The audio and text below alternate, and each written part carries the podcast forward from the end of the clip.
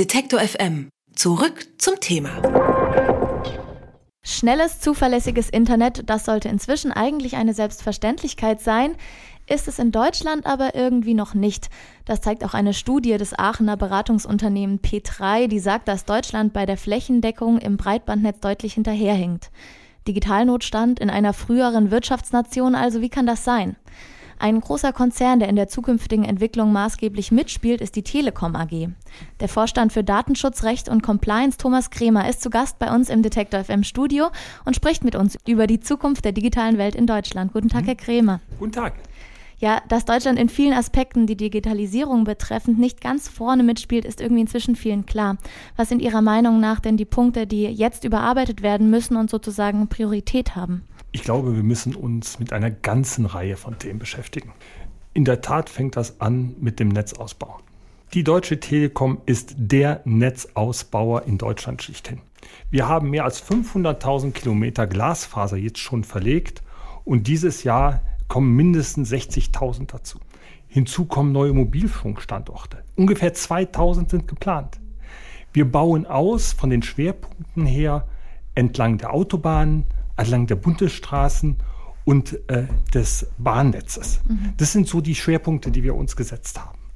Und wir haben noch nie so viel investiert in unser Netz wie heute, wie 2018, wie 2019 und wie 2020. Die Telekom ist ein bekennender Netzinvestor. Das waren wir in der Vergangenheit, das werden wir auch jetzt tun. Denn die Netze sind wichtig für unsere Zukunft, für die Zukunft der Digitalisierung. Okay, da muss ich gleich einsteigen, denn wenn wir von der Übertragungsrate sprechen, dann sagt die Telekom, zumindest in der letzten Meile, oftmals Kupfer statt Glasfaser und ist dafür in der Kritik. Warum setzen Sie an diesem Punkt zumindest immer noch auf die alte Technik? Also, erst einmal, wir sind diejenigen, die Glasfaser ausbauen. Das habe ich Ihnen eben mit den, allein schon mit den Kilometerzahlen erläutert und was wir in diesen Jahren jetzt wieder vorhaben. Richtig ist allerdings auch, schon heute laufen die Kupferdrähte in die Häuser rein. Und wenn wir da mit Technologie weiterhelfen können, dass die Menschen schnelles Internet bekommen, breitbandiges Internet. Und dafür steht Vectoring. Ohne dass der Bagger bei Ihnen zu Hause im Garten erstmal die ganzen Rosen wegmacht. Ohne dass Straßen aufgerissen werden müssen. Ohne dass Bürgersteige kaputt gehen. Dann ist das, glaube ich, ein sinnvolles Unterfangen.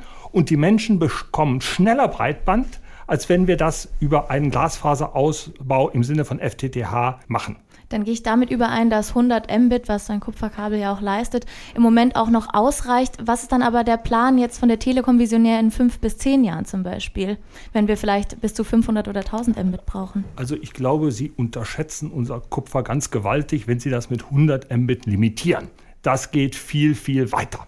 Und für die Zukunft, wie gesagt, Glasfaser, Mobilfunk, Erst einmal breitbandiges 4G. Da müssen Sie übrigens die ganzen Mobilfunkmasten mit Gleisfaser versorgen und ausbauen.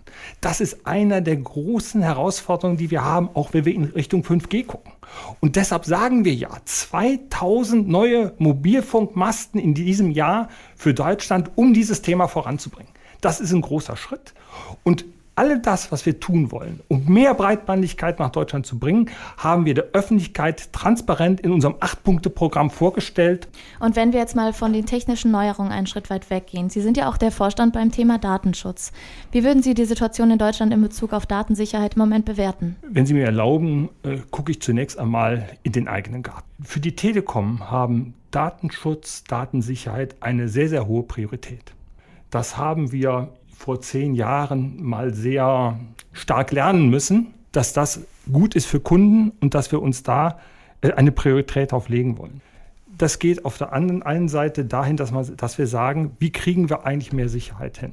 Das hat übrigens mehrere Elemente. Das hat das Thema Datensicherheit im Sinne von Schutz von Daten.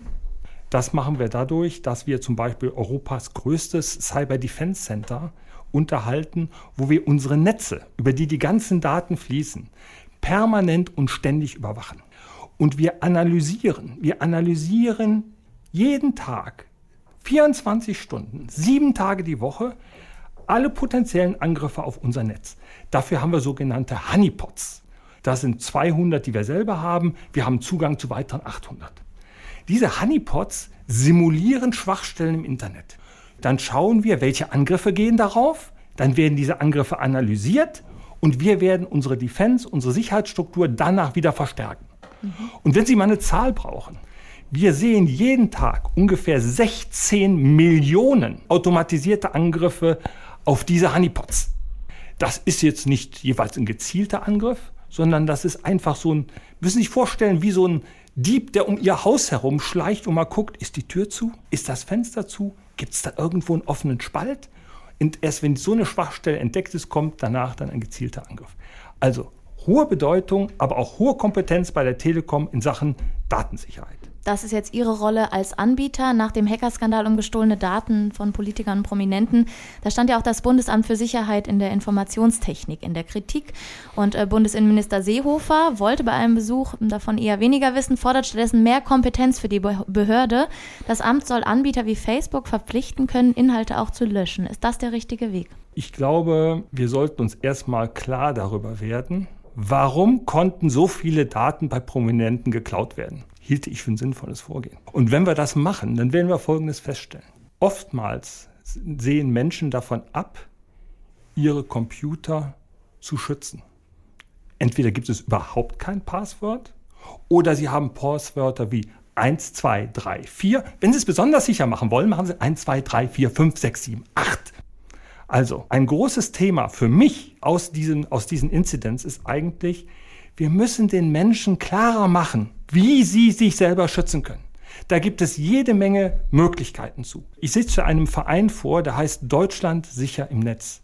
Da hat sich die ganze Telekommunikations- und Internetbranche zusammengetan und wir starten hunderte von Initiativen für Senioren, für Verbraucher, für Kinder, für Schüler, um sie sicherer und souveräner im Umgang mit der digitalen Welt zu machen. Ich glaube, das ist der richtige Weg. Jetzt haben wir alle drei ähm, ja, Punkte mit angesprochen oder alle drei Verantwortlichen, der Verbraucher, der Anbieter, das mhm. Bundesamt. Wenn man das prozentual verteilen würde in Ihrem Kopf, wo liegen da welche Anteile?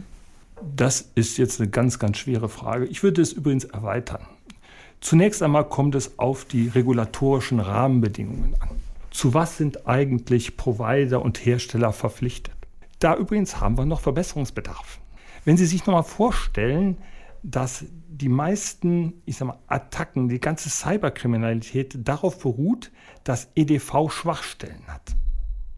Dann wäre es aus meiner Sicht schon mal ein ganz großer Schritt, dass diejenigen Unternehmen, die solche Software verkaufen, auch verpflichtet werden, wenn sie Schwachstellen gefunden haben, die dann auch zu sichern, also Sicherheitsupdates oder Patches äh, den Verbrauchern zur Verfügung zu stellen. Wäre eine tolle Sache. Gibt es übrigens bisher nicht als Verpflichtung. Hard- und Software-Provider sollten diese Verpflichtung haben. Dann haben wir auf der Seite schon mal eine ganze, ganze Menge getan. Beim Punkto Netzbetreiber sehe ich im Grunde zwei, zwei Ansatzpunkte. Zum einen müssen wir unsere Defense-Möglichkeiten in den Netzen selber stärken. Das geht zum Beispiel bei DDoS-Attacken. Also bei, bei Attacken, die darauf abzielen, Internetseiten lahmzulegen. Da kann man sehr viel aus dem Netz herausfischen, dass die gar nicht erst beim Kunden ankommen. Das geht, daran arbeiten wir. Da ist die Telekom schon sehr weit. Auf der anderen Seite geht es darum, den Menschen auch Services zur Verfügung zu stellen, womit sie sich selber sichern können. Zum Beispiel gibt es wundervolle Themen, wie man ein Smartphone absichern kann. Mobile Protect Pro ist zum Beispiel so ein Produkt, das ständig überwacht, ob Ihr Smartphone das tut, was es machen soll. Oder ob es irgendwo angezapft wird, gehackt wird, Daten abfließen. Sehen Sie sofort und können es unterbinden. Also da gibt es auch eine ganze Menge Möglichkeiten. Und leider, das größte Problem sitzt immer vor dem Bildschirm. Mhm. Und ähm, Vodafone hat jetzt Kabel Deutschland übernommen, übernimmt bald auch Unity Media, eine große Fusion. Wenn man das weiterdenkt, geht es vielleicht in Richtung ja ein Monopol für zwei große Anbieter, Telekom und Vodafone. Was würde das für die Situation in Deutschland bedeuten? Also erstmal glaube ich, ist es nicht richtig, dass diese Fusion schon durch ist. Da muss man noch mal gucken, was die Behörden sagen. Wettbewerb im Übrigen ist eine gute Sache. Spornt beide Seiten an. Äh, ich glaube, äh, dass mehr Wettbewerb auch dazu führt, dass wir bessere Dienstleistungen für die Verbraucher bekommen. Insofern ja, aber bitte immer auf das Level Playing Field achten. Mhm. Apropos Monopol, äh, Sie klagen ja gerade gegen die Bundesnetzagentur zwecks der Vergabe der 5G-Lizenzen. Was genau stört Sie daran? Also erstens glaube ich, wir müssen mit der Auktion schnell vorankommen. Wir haben nicht die Absicht, die Auktion zu verhindern. Ganz und gar. Um, um was es uns geht, ist eigentlich mehr Klarheit in den Konditionen. Die sind an einigen Stellen so windelweich, dass sie gar nicht wissen, was es heißt. Und ehrlich gesagt, das wird den späteren Netzausbau deutlich behindern, wenn die Leute nicht wissen, wozu sie verpflichtet sind, wenn sie nicht wissen, was sie tun sollen. Darum ist die Klage richtig. Übrigens nicht nur die Telekom, die ganze, ganze Branche hat sich dagegen gewandt, weil wir eben Sicherheit haben wollen. Und ich glaube, das ist ein Anliegen, das nicht nur die Telekom-Unternehmen haben, sondern die Verbraucher auch. Wie stehen Sie zum Thema nationalen Roaming, also dass ähm, sozusagen die 5G-Anbieter, die das dann erwerben, auch mit anderen Netzanbietern teilen müssen in bestimmten Regionen? Ich finde, Teilen ist gut, aber niemand sollte zum Teilen gezwungen werden. Meine, meine Auffassung ist einfach, hier müssen die großen Provider miteinander reden, wie es im Wettbewerb üblich ist, und dann gemeinsam Lösungen finden. Dann kommen wir voran. Von diesen erzwungenen, äh, ich sag mal, erzwungenen Dienstleistungen halte ich ehrlich gesagt gar nichts. Mhm. Also Sie sehen nicht die Gefahr eines doppelt, einer doppelten oder dreifachen Infrastruktur im ländlichen Raum, wenn das nicht geregelt wird. Ich glaube, das, das erledigt sich eigentlich äh, schon von alleine. Wir haben in, in einigen Bereichen des ländlichen Raums, natürlich nicht im ganzen ländlichen Raum, haben wir Probleme, dass es einfach komplett unwirtschaftlich ist auszubauen. Da haben Sie übrigens dann auch kein Problem mit einem Überbau. Wenn es für einen unwirtschaftlich ist, ist es für den anderen auch unwirtschaftlich, dann entsteht das Thema nicht. Wir müssen uns genau überlegen, wie wir die Restflächen, die wirklich nicht ökonomisch ausgebaut werden, wie wir die versorgen können. Da wird es ohne eine staatliche Intervention nicht gehen. Äh, Ziel muss es natürlich sein, dass wir überall ein schnelles Netz haben. Wir streiten ja nur um die Frage, wie machen wir es am besten. Und darüber sollten wir uns möglichst bald einigen. Mhm. Über die Zukunft ähm, des Internets im Endeffekt und vor allem auch die Rolle eines großen Anbieters, in diesem Fall die Telekom AG, in der Entwicklung des Ganzen habe ich mit Thomas Kremer gesprochen. Er ist der Vorstand für Datenschutz, Recht und Compliance. Vielen Dank, Herr Kremer. Dankeschön. Sie wollen mehr Detektor FM hören? Dann richten Sie doch einen Dauerauftrag für die alternative Rundfunkgebühr ein. Alle notwendigen Infos gibt es unter detektor.fm/danke.